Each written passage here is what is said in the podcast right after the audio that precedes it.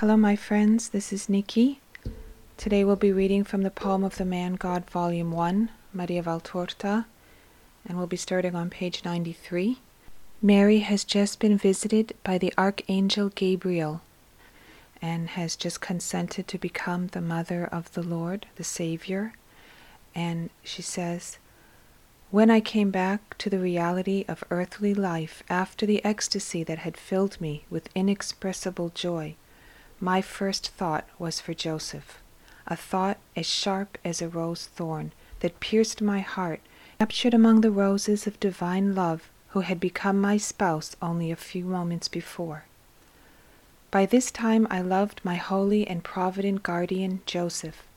Since the time when, by the will of God, manifested to me by the word of the priest, I had become married to Joseph, I had the possibility of knowing and appreciating the holiness of that just man.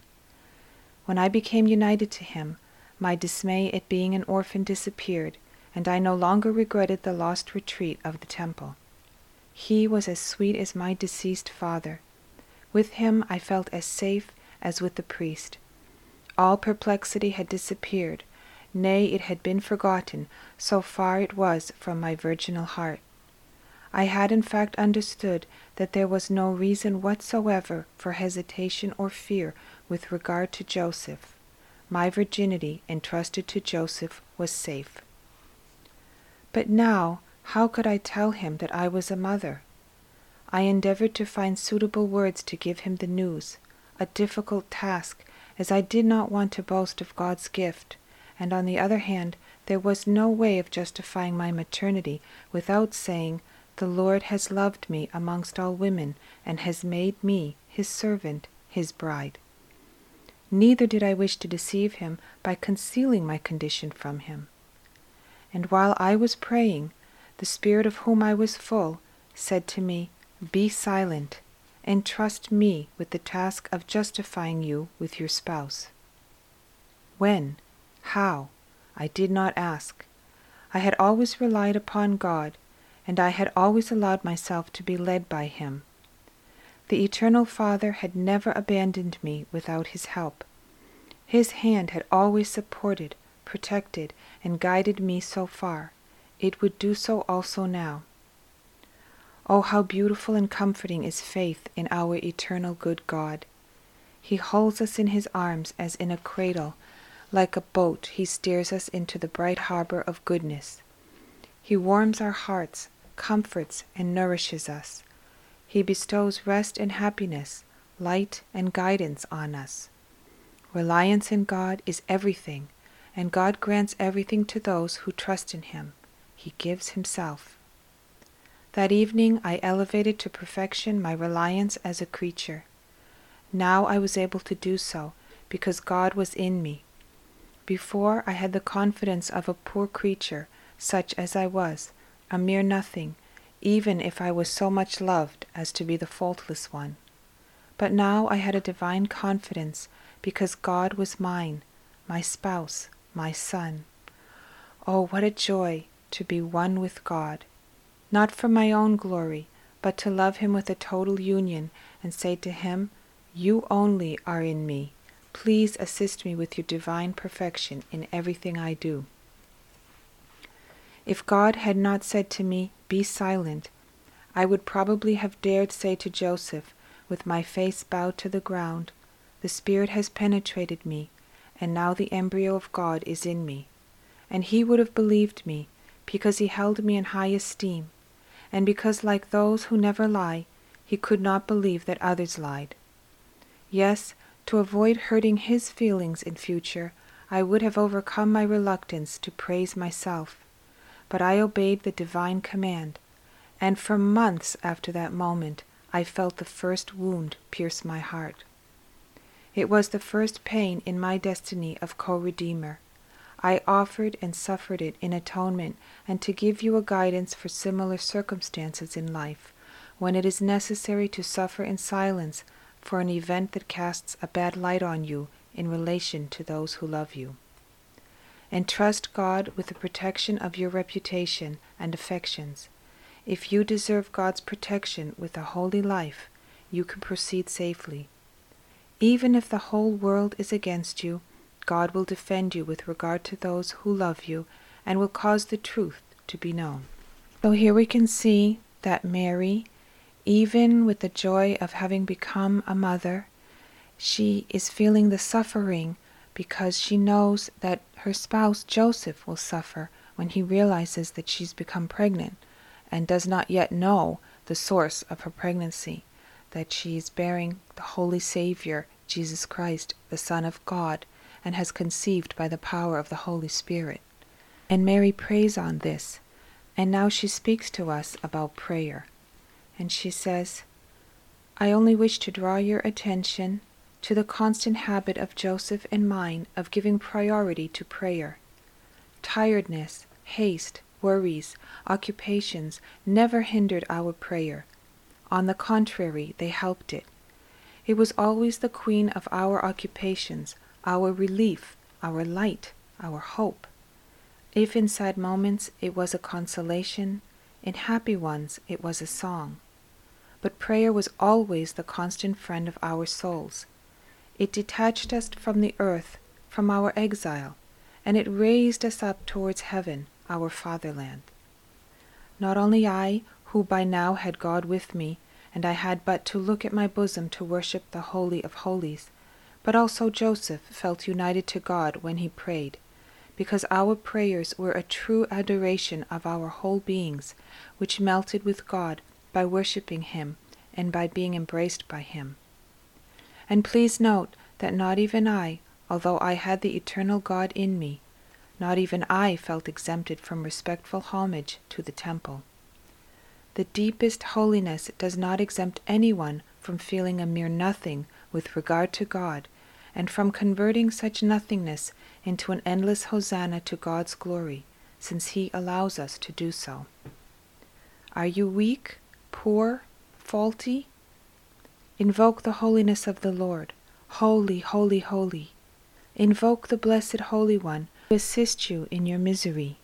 He will come and instill His holiness into you. Are you holy and rich in merits in the eyes of God? Invoke the holiness of the Lord just the same. It is infinite and will increase yours.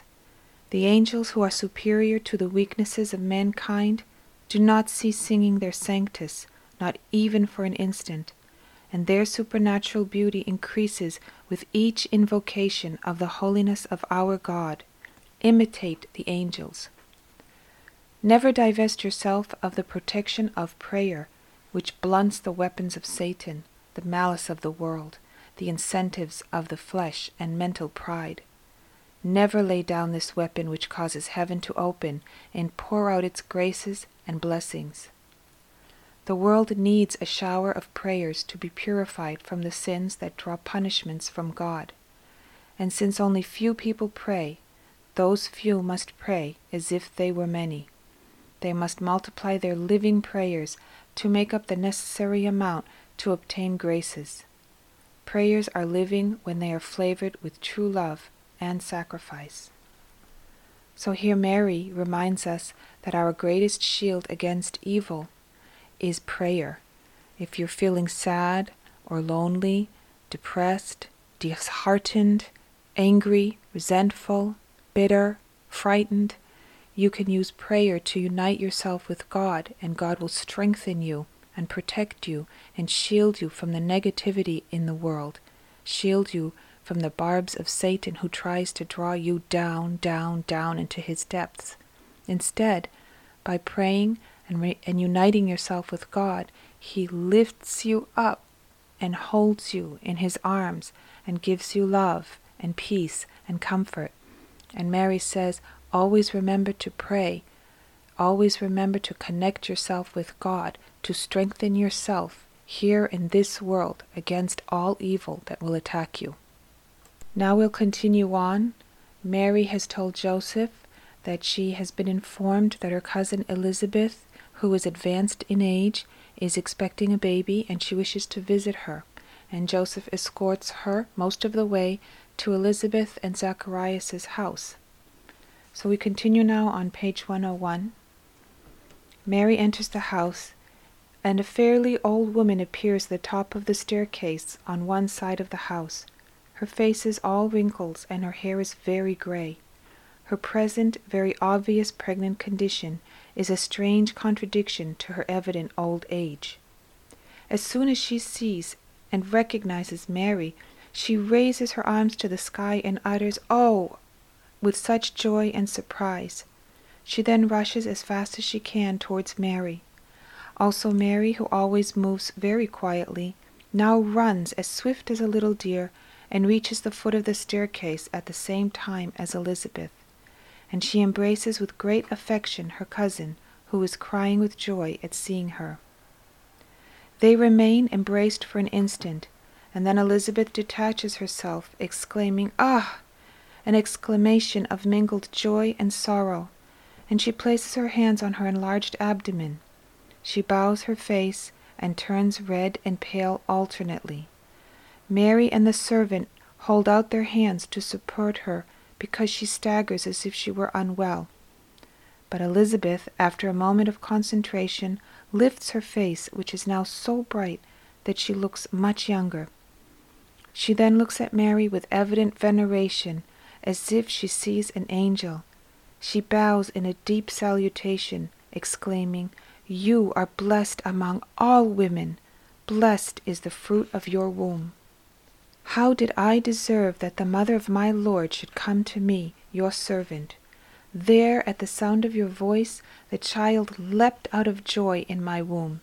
And when I embraced you, the Spirit of the Lord whispered deepest truths to my heart. You are blessed because you believed that it was possible for God also what does not appear possible to the human mind. You are blessed because by your faith you will accomplish the things the Lord predicted to you and the prophets foretold for our times. You are blessed for the salvation you have brought to the house of Jacob. You are blessed for the holiness you have brought to my son, whom I feel leaping with joy like a happy little kid in my womb, because he feels free from the burden of guilt and is called to be the predecessor, sanctified before redemption by the Holy One who is growing within you. So Elizabeth, upon meeting Mary, has experienced a supernatural phenomenon. Jesus, in the womb of his mother, has blessed and sanctified John the Baptist in the womb of his mother, Elizabeth. For John, original sin has been removed by Jesus, and the Holy Spirit has spoken to Elizabeth and made it clear to her who Mary is and the fact that she is now carrying the Savior and that she is the spouse and mother of God.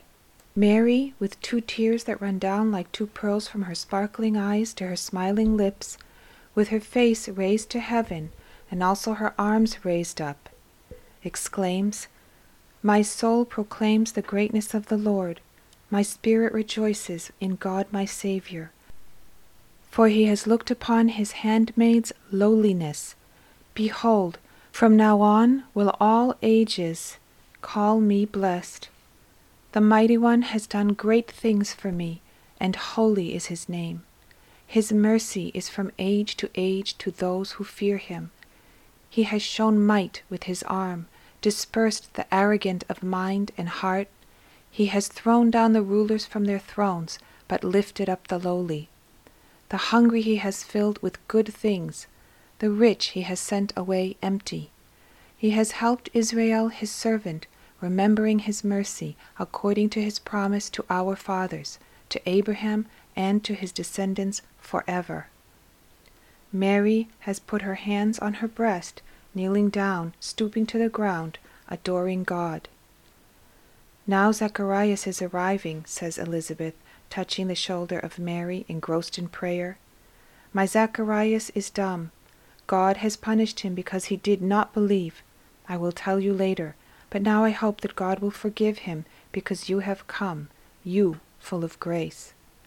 And here, what Elizabeth is talking about is that Zacharias, a priest of the temple, who should have shown great faith in the Lord, doubted his wife when she told him that even at her advanced age, God had created a miracle and had given life to her womb. And as punishment, God took Zacharias' voice away from him, and he's been unable to speak for many months. Zacharias is writing questions down on a wax tablet asking Mary how her life is with Joseph. He has been denied all supernatural light about Mary's state and her condition of mother of the Messiah. Elizabeth goes near her husband, laying her hand on his shoulder, in a loving attitude as if she were caressing him chastely, and she says to him, Also Mary is a mother. Rejoice over her happiness. But she does not say anything else. She looks at Mary, and Mary looks at her, but does not encourage her to say more, and Elizabeth keeps silent. Here I'd like to talk a little bit about Mary's first act as the new mother of the Savior, and it is an act of charity, charity towards another. Mary's first act is to leave her home and to travel to go and visit her cousin Elizabeth, who is elderly and pregnant and will be soon bearing her own son, John the Baptist. Mary's thought is for someone else. And when we discuss the rosary, which we will be doing soon, uh, you will see that the visitation, uh, the act of charity towards another, is one of the virtues discussed in the rosary, one of the aspects of being a good Christian, loving thy neighbor, uh, in following in the footsteps of Mary and of Jesus is to think about others and Mary always shows uh, by example how we should live these virtues. So we've seen in this class how Mary has tremendous joy in conceiving uh, the Savior by the power of the Holy Spirit, but at the same time, a thorn pierces her heart because of the sorrow she knows uh, that Joseph will suffer when he discovers that his virginal bride is carrying a child and has not yet been informed uh, as to the fact that she's carrying the Son of God. Mary also makes the first step towards traveling to visit her cousin Elizabeth and helping her out, so she shows a great act of charity and love towards others uh, as the mother of the Savior and the mother of mankind.